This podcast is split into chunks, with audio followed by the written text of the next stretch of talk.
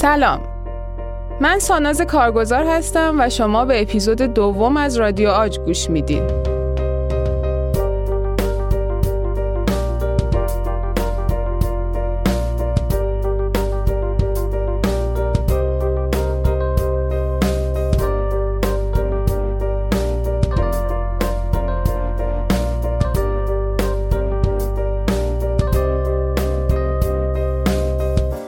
رادیو عاج پادکستیه که در اون من و دوستم دکتر امین وحدتی سعی داریم که دغدغه‌ها و کنجکاوی‌های خودمون در مورد موضوعات مربوط به سلامت عمومی و به طور ویژه سلامت دهان و دندان رو با شما به اشتراک بذاریم.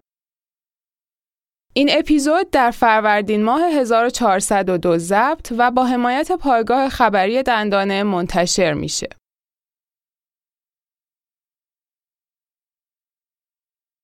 مدت زمان زیادی از تعطیلات نوروز نگذشته و شاید خیلی از شما هنوز توی حال و هوای نوروز و به خصوص خوشمزه های شیرین اون باشین. شاید یه عدتون هنوز باقی مونده از اون شیرینی ها رو روی میز یا داخل یخچال و کابینت های خونه داشته باشین. در فرهنگ ما ایرانی‌ها خیلی از مناسبت‌ها و آیین‌ها به خصوص نوروز به وجود شیرینی و یا مواد و خوراکی‌های شیرین گره خورده. به همین خاطر ما تصمیم گرفتیم این قسمت از پادکست رو به موضوع شیرین قند و شکر اختصاص بدیم. در این قسمت از تاریخچه این شیرینی خوشمزه براتون خواهیم گفت و نگاهی به تولید و مصرف شکر در روزگار معاصر در ایران و جهان خواهیم داشت. همچنین به مشکلات و مسائلی که مصرف بیش از اندازه قند و شکر برای سلامت عمومی و سلامت دهان و دندان شما داره اشاره خواهیم کرد. از قند و شکر ساختم جوجه خروس بابا جان، یکی یه پول خروس ماما جان، یکی یه پول خروس آقایان، یکی یه پول خروس.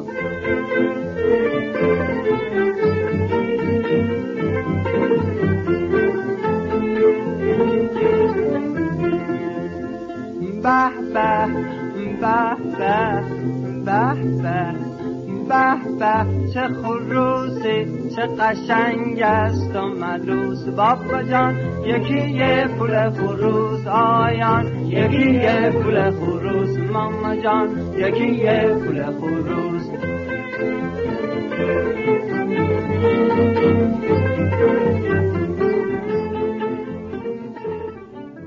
شکر یک ماده شیمیایی ارگانیکه و از خانواده کربوهیدرات هاست. ساکاروز نام شیمیایی شکره که یک کربوهیدرات ساده است و به طور طبیعی در همه گیاهان تولید میشه. چغندر قند و نیشکر بیشترین مقدار ساکاروز در بین گیاهان رو دارن. برای همینه که از اونها برای تولید شکر فراوری شده در سراسر جهان استفاده میشه. در طی قرنها نیشکر منبع مهم استخراج شکر به شمار می اومد، در حالی که چغندر قند به دلیل نداشتن صرفه اقتصادی منبع مهمی برای استخراج شکر محسوب نمی شد.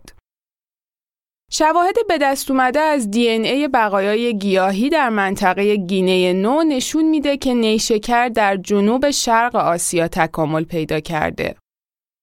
داخل پرانتز این که گینه نو دومین جزیره بزرگ جهانه و در جنوب شرقی اقیانوس آرام قرار داره. اهلی کردن محصولاتی مثل موز که به حدود هشت هزار سال قبل از میلاد برمیگرده هم در این جزیره شروع شده. نخستین دوره زمانی برای آغاز مبادله نیشکر که توسط مورخین پیش بینی شده به حدود هشت هزار سال پیش در جزیره گینه نو بین ساکنین جزیره برمیگرده. در سال سیصد و بیست و هفت قبل از میلاد، نارخوس سردار اسکندر که از دهانه رود سند تا دهانه فرات رو دریانوردی می‌کرد، گیاه نیشکر رو اینطوری توصیف کرد: ساقه گیاهی در هند بدون کمک زنبور عسل می آورد که از آن نوشیدنی مست کننده از گیاه تولید می شود. این گیاه میوه‌ای نمی دهد. منابع محدودی که به زبان سانسکریتن و قبل از میلاد مسیح نگارش شدن در بعضی از ترکیب‌های غذایی مثل پودینگ برنج با شکر و شیر که شبیه همون شیر برنج خودمونه و نوشیدنی‌های تخمیر شده با طعم زنجبیل و شکر به افزودنی شیرین کننده اشاره کردن. شاید منابع مکتوب هندی بودن که اولین بار این شیرین کننده رو شکر نامیدن.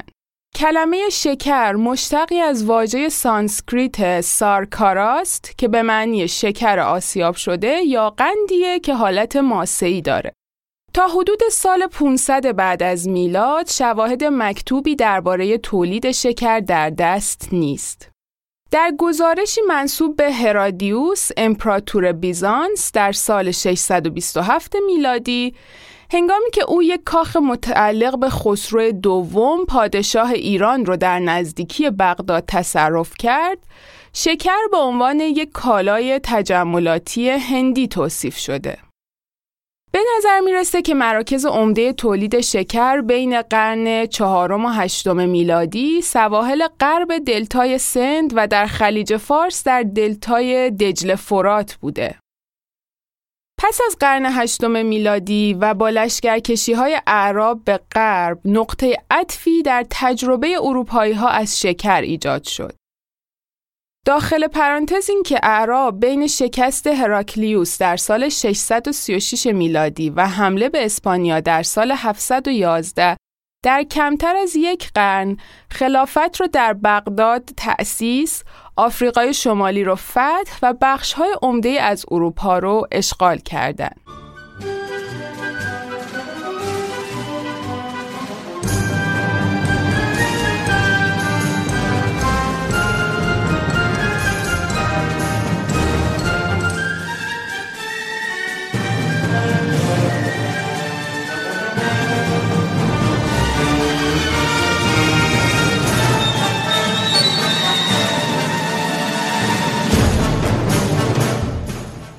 شکرسازی در مصر که احتمالاً قبل از فتح اونجا توسط اعراب هم رواج داشته، بعد از فتح مصر در حوزه مدیترانه گسترش پیدا کرد.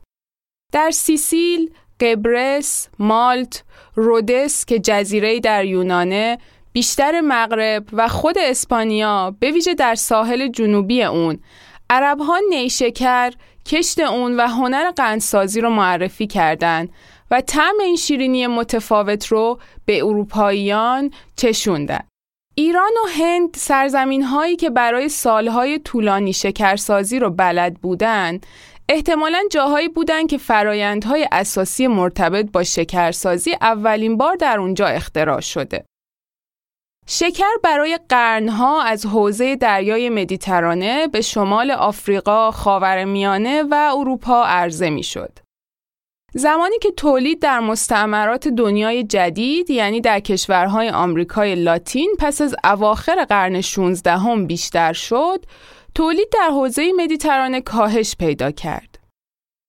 در طول دورانی که شکر در مدیترانه تولید میشد، اروپای غربی به آرامی به شکر عادت کرد. از مدیترانه صنعت شکر به جزایر آتلانتیک اسپانیا و پرتغال از جمله مادیرا، جزایر قناری و سائوتام منتقل شد. نیشکر یک محصول گرمسیری و نیمه گرمسیریه که ممکنه بیش از دوازده ماه طول بکشه تا به ثمر برسه. این گیاه نیاز به مقدار زیادی آب و نیروی کار داره. اگرچه بدون آبیاری هم میتونه به محصول برسه، اما زمانی که به طور منظم آبیاری بشه و فصل رشد اون در معرض کاهش شدید و ناگهانی دما نباشه، بسیار بهتر عمل میکنه و میزان قندش بیشتر میشه. نیشکر همیشه یک محصول پرزحمت بوده و نه تنها از نظر فنی و سیاسی، بلکه از نظر تأمین و استفاده از نیروی کار چالش برانگیز بوده. برده‌داری نقش مهمی در صنعت قند و شکر شمال آفریقا و احتمالاً در جاهای دیگه داشت. از شورش‌های مهم در تاریخ برده‌ها، شورش بردگان با مشارکت هزاران کارگر کشاورزی آفریقای شرقی در دلتای دجله فرات در اواسط قرن نهم میلادی بود که عمدتاً کارگران کشت نیشکر بودند. اما زمانی که صلیبی‌های اروپایی مراکز شکر شرق مدیترانه را از پیشینیان خودشون گرفتند، برده‌داری اهمیت بیشتری پیدا کرد و اهمیت اون برای تولید شکر تا انقلاب هایتی در پایان قرن هجدهم به طور قابل توجهی بالا بود. در زمانی که پرتغالی ها و اسپانیایی ها تصمیم گرفتن صنعت قند رو در جزایر اقیانوس اطلس تحت کنترل خودشون ایجاد کنن، شکر در اروپای غربی هنوز یک کالای لوکس، یک دارو و یک ادویه بود. مردم یونان، ایتالیا، اسپانیا و شمال آفریقا با نیشکر به عنوان یک محصول کشاورزی و با شکر به عنوان یک شیرین کننده آشنا بودند. اما با کاهش تولید شکر در مدیترانه، تمایل به دانش تولید شکر در اروپا افزایش پیدا کرد. با زیادتر شدن تقاضای شکر در اروپا، صنعت تولید شکر به جزایر اقیانوس اطلس راه یافت. کارآفرینان تشویق شدند تا در این جزایر کارخانه‌های نیشکر ایجاد کنند و عمده این کارخانه‌ها با بردگان آفریقایی کار می‌کردند و قرار بود برای پرتغال و سایر بازارهای اروپایی شکر تولید کنند. تجارب شکر پرتغال و اسپانیا در جزایر اقیانوس اطلس شباهت‌های زیادی به هم دیگه داشتند، اگرچه بعدها مسیر اونها از هم جدا شد. در قرن پانزدهم هر دو قدرت به دنبال مناطق مناسب برای تولید شکر بودند. در حالی که پرتغال سائو تومه و جزایر دیگر را تصرف کرده بود، اسپانیا جزایر قناری را تصرف کرد.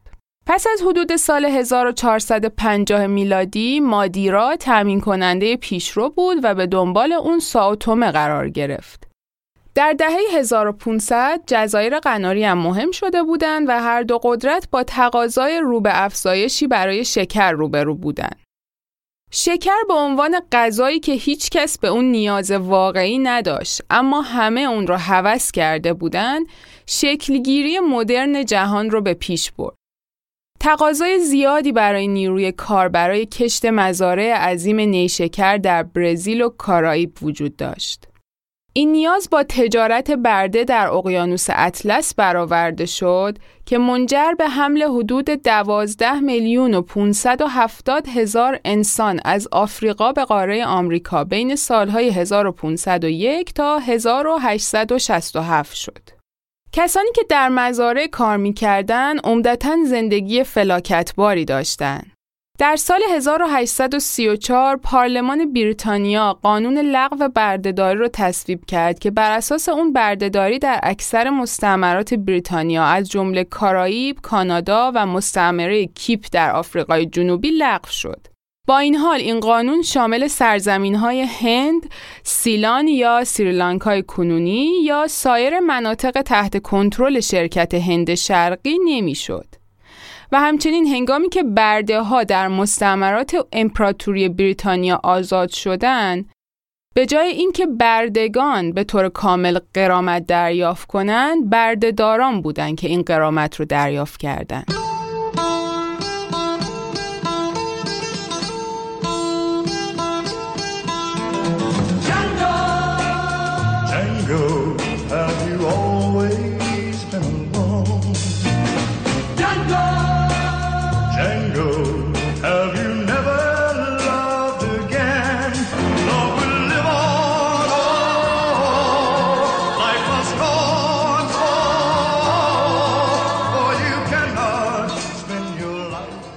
صنایع قند در جزایر اقیانوس اطلس اسپانیا و پرتغال با برده‌داری گره خورده بود.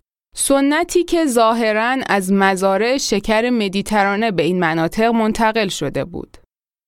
اما محقق اسپانیایی به نام فرناندز و آرمستو به ما میگه که ویژگی بارز صنعت قند در جزایر قناری استفاده از ترکیب نیروی کار آزاد و برده‌دار بود که نمونه اون رو در مزارع کارائیب بریتانیا و فرانسه هم میتونستیم ببینیم. تا سال هزار و پانصد و بیست و شش برزیل شکر رو در مقادیر تجاری به لیسبون میفرستاد و به زودی قرن شانزدهم برای برزیل تبدیل به قرن شکر شد. کشت نیشکر در دره‌های حاصلخیز مکزیک، پاراگوئه و سواحل اقیانوس آرام آمریکای جنوبی رونق داشت. پس از سال هزار و ششصد و پنجاه تولید شکر برای صادرات در منطقه کارائیب کاهش پیدا کرد. در اون زمان وضعیت بازار در اروپا هم تغییر کرده بود و شتاب تولید از دست اسپانیایی‌ها خارج شده بود. در اون زمان دیگه اسپانیایی‌ها و تا حدودی پرتغالی‌ها تمرکز خودشون رو از روی محصولات کشاورزی مثل نیشکر برداشته بودند و تلاش‌های استعماریشون در دنیای جدید رو بر استخراج فلزات گرانبها متمرکز کرده بودند. در حالی که برای رقبای اروپای شمالی کشت و تجارت محصولات مزرعه‌ای مثل نیشکر و تنباکو از اهمیت زیادی برخوردار شده بود.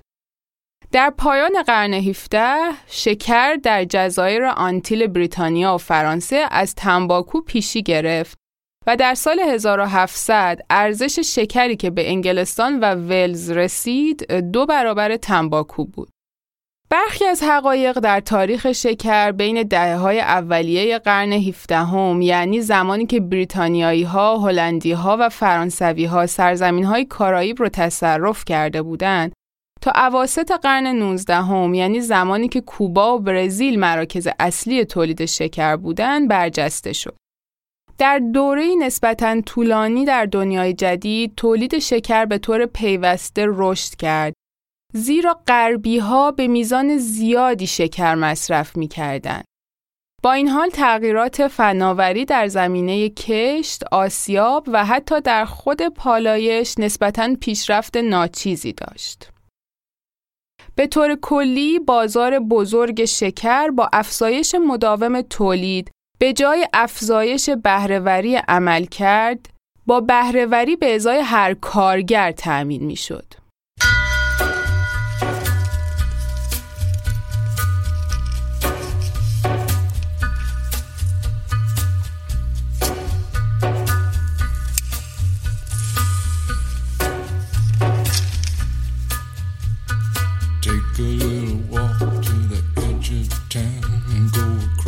The trap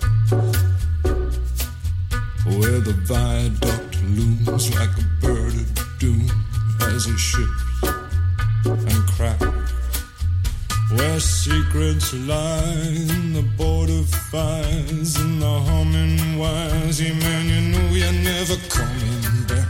Across the square, across the bridge, past the mills, past the stacks.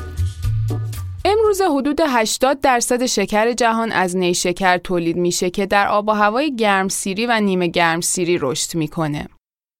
بیست درصد باقی مونده از چغندر قنده که بیشتر در مناطق معتدل نیمکره شمالی رشد میکنه.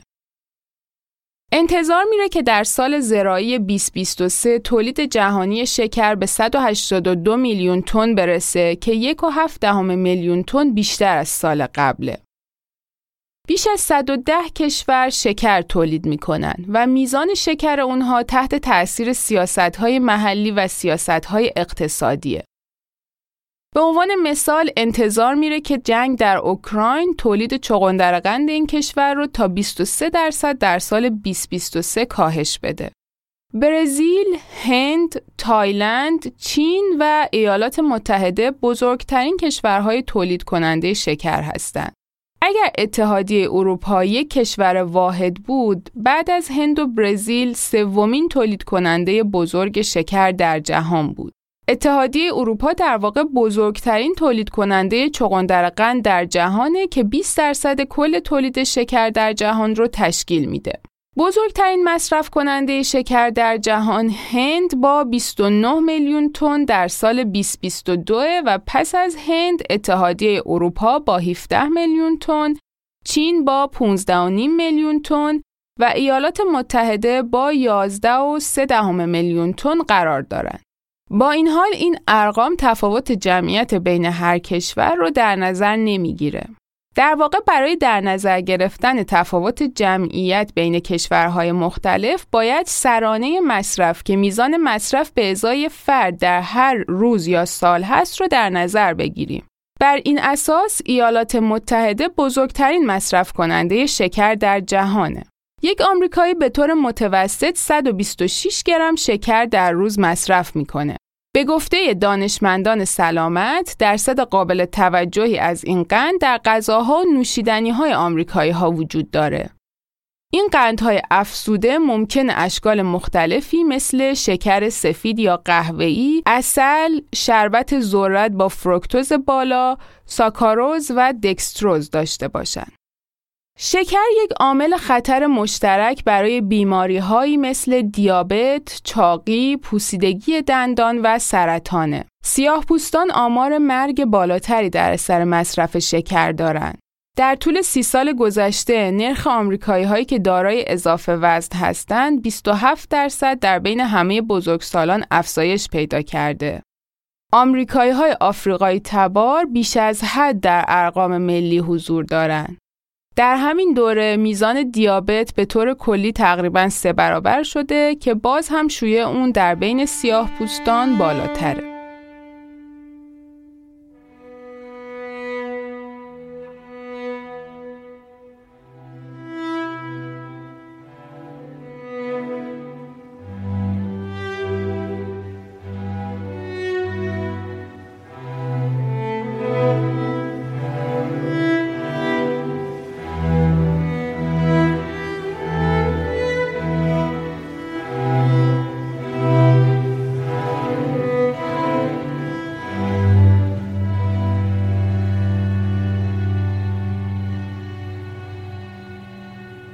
اگر بخوایم نگاهی به آمار مصرف شکر در ایران بندازیم، باید بگیم که بر اساس آمارها سرانه مصرف شکر در دنیا نوزده و نیم کیلوگرمه، در حالی که بر اساس برآوردهای وزارت جهاد کشاورزی سرانه مصرف شکر در ایران بیست و نه کیلوگرمه که طبق توصیه وزارت بهداشت باید سرانه مصرف شکر به بیست و سه کیلوگرم کاهش پیدا کنه. میانگین مصرف شکر در سال گذشته حدود دو میلیون و چهارصد هزار تن بوده. هر ایرانی به طور متوسط در هر روز در حدود شصت و شش گرم شکر مصرف میکنه. در شرایطی که هر فرد روزانه حداکثر باید به طور متوسط سی گرم شکر مصرف کنه. با توجه به عدم رعایت الگوی مصرف صحیح قند و شکر در کشور ما، یکی از اولویت‌های مهم وزارت بهداشت کاهش مصرف این محصول در جامعه است. به دلیل مصرف بالای قند و شکر و مواد قندی، ذائقه مردم به سمت مصرف مواد غذایی شیرین سوق پیدا کرده و به همین خاطر باید روی کاهش تقاضا و مصرف به روش‌های مختلف کار بشه. صاحب نظران معتقدند در کنار اقدامات آموزشی و فرهنگسازی، افزایش قیمت شکر با حذف ارز ترجیحی میتونه به اصلاح مصرف و جلوگیری از استفاده بالای اون کمک کنه. البته باید به این نکته توجه کنیم که مواد قندی و شیرین امروزه جایگزین ارزون قیمتی برای مواد غذایی ارزشمندی مانند انواع پروتئین ها و میوه ها و سبزیجات شدند که به دلیل مسائل اقتصادی رفته رفته از سبد غذایی بخش قابل توجهی از خانواده های ایرانی حذف شدند. شکر در ایران از سه منبع کشت چغندر قند، کشت نیشکر و واردات تأمین میشه. سطح زیرکشت نیشکر هم در سال زراعی هزار و سیصد و نود و نه تا هزار و چهارصد حدود شصت و شش هزار هکتار بوده که پیش بینی میشه حدود پنج و نیم میلیون تن نیشکر از این اراضی برداشت بشه و از این میزان نیشکر حدود ششصد و پنجاه هزار تن شکر به دست میاد.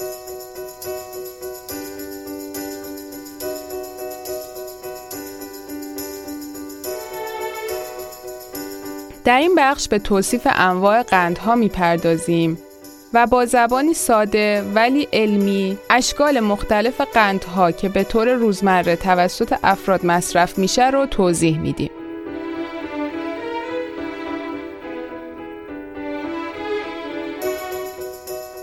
کربوهیدرات ها دو شکل اصلی ساده و پیچیده دارند.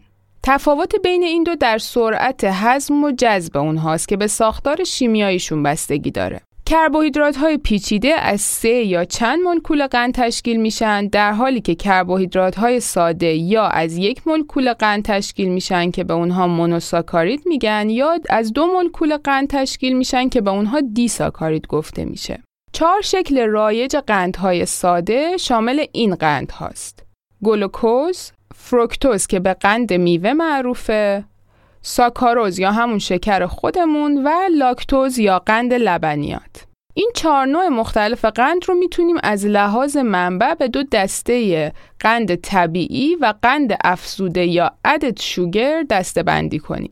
قندهای طبیعی همونطور که از اسمشون پیداست به طور طبیعی در غذاهایی مثل میوه و شیر پیدا میشن. اگرچه قند به خودی خود فواید زیادی نداره، اما به هر حال بخشی از یک بسته مواد مغذیه و اون رو کامل میکنه. در واقع قندها همراه با ویتامین ها، مواد معدنی و آنتی اکسیدان ها وارد بدن میشن. غذاهای دارای قند طبیعی مواد مغذی دارن و غنی از فیبر هستن و فواید سلامتی مختلفی هم برای بدن دارن. در طرف دیگه قندهای افسوده رو داریم که همونطور که از اسمشون هم میتونیم حدس بزنیم شکلی از قندها هستن که به غذاها و نوشیدنیها اضافه میشن تا طعم، رنگ، بافت و ماندگاری اون ماده خوراکی رو تقویت کنن. اساساً این نوع قند به کالری غذا اضافه میکنه، اما ارزش غذایی خاصی نداره. نوع قند موجود در آب نبات و بیشتر نوشیدنی‌های شیرین به قند افزوده معروفه.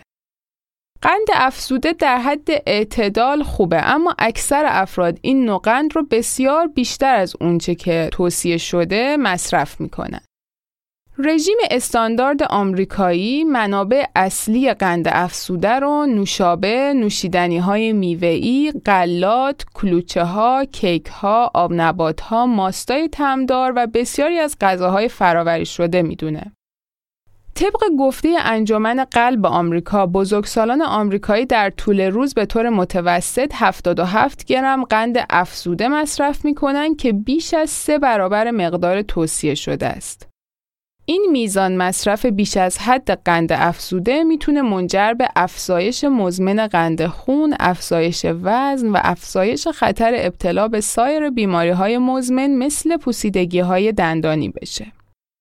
اگر بخوایم در مورد میزان نیاز روزانه بدنمون به قند صحبت کنیم، باید بگیم که حدود چهل تا شصت درصد از کالری روزانه ما از کربوهیدرات ها تامین میشه که در حالت ایدئال باید از ترکیبی از قندهای طبیعی و کربوهیدرات های پیچیده تامین بشه. بزرگسالان نباید روزانه بیش از سی گرم قند آزاد یا قند افسوده مصرف کنن که تقریباً معادل هفت حب قنده.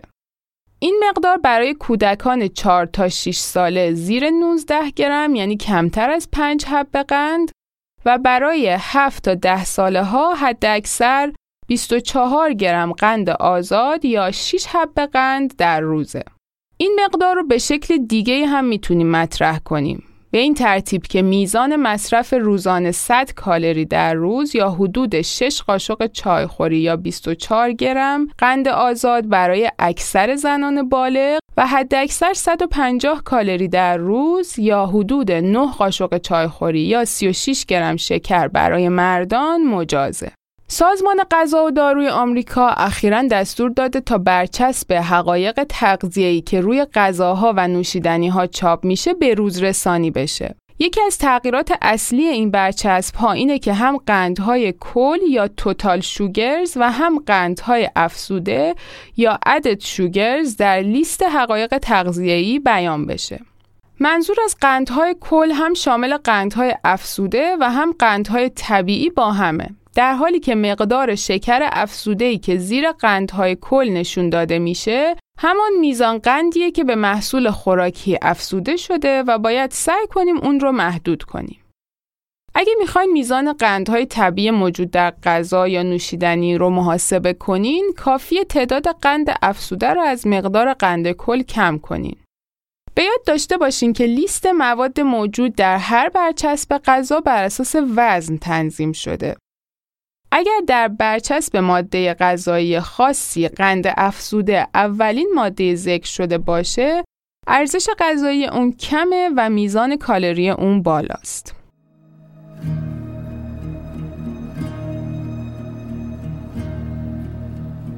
مصرف بی‌رویه قند و شکر موجب بیماری‌های از قبیل ضعف سیستم ایمنی، فشار خون، اضافه وزن، افت انرژی در طولانی مدت، دیابت، بیماری‌های قلبی و پوسیدگی دندانی میشه.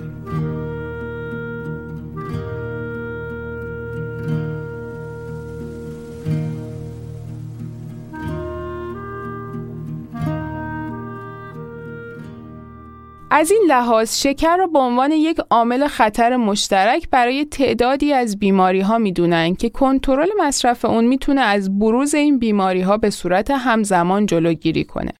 مسئله مهمی که از نظر اجتماعی اقتصادی در الگوی مصرف شکر اهمیت داره اینه که امروز با توجه به ارزان بودن نسبی مواد غذایی قندی در مقایسه با مواد غذایی با ارزشی مثل انواع پروتئین‌ها و میوه‌ها و سبزیجات، مصرف مواد قندی خصوصاً در اقشار با درآمد کم بالاتره و این الگوی مصرف به نوعی از شیب اجتماعی پیروی میکنه. از طرف دیگه یکی از راه‌های کاهش مصرف اضافه کردن قیمت اون عنوان شده. در این صورت طبقه کمتر برخوردار برای رفع نیاز غذایی خودشون مشکلات بیشتری رو تجربه خواهند کرد. پس این مسئله نباید ساده انگاری بشه و نباید صرفاً با افزایش قیمت در صدد کاهش مصرف بود. در واقع برای حل مسئله مصرف بالای شکر صرفاً توجه به نظام عرضه و تقاضا کافی نیست و باید به فاکتورهای مختلف اجتماعی، فرهنگی و تجاری توجه کنیم. در این قسمت از تاریخچه شکر براتون گفتیم و نگاهی به تولید و مصرف شکر در روزگار معاصر در ایران و جهان انداختیم. همچنین به مشکلات و مسائلی که مصرف بیش از اندازه قند و شکر برای سلامت عمومی و سلامت دهان و دندان شما در پی داره اشاره کردیم.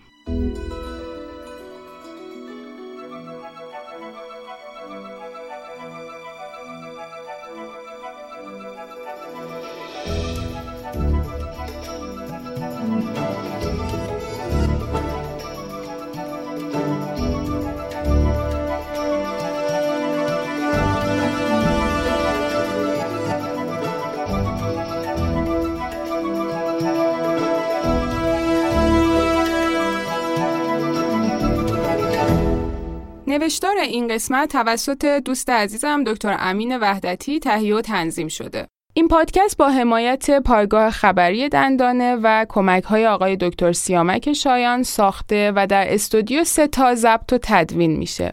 موسیقی مقدمه و انتهای پادکست کاری از دوست هنرمندم سهراب خلیلیان عزیز. سهراب هم مثل من و امین دندان پزشک و دانشجوی رشته سلامت دهان و دندان پزشکی اجتماعیه. رادیو عاج رو میتونین از طریق اپ‌های رایج پادگیر و کانال تلگرام رادیو عاج گوش بدین. برای مشاهده توضیحات تکمیلی مربوط به قسمت‌های مختلف پادکست میتونین به صفحه اینستاگرام رادیو عاج که آدرس اون رو در قسمت توضیحات پادکست میاریم مراجعه کنین.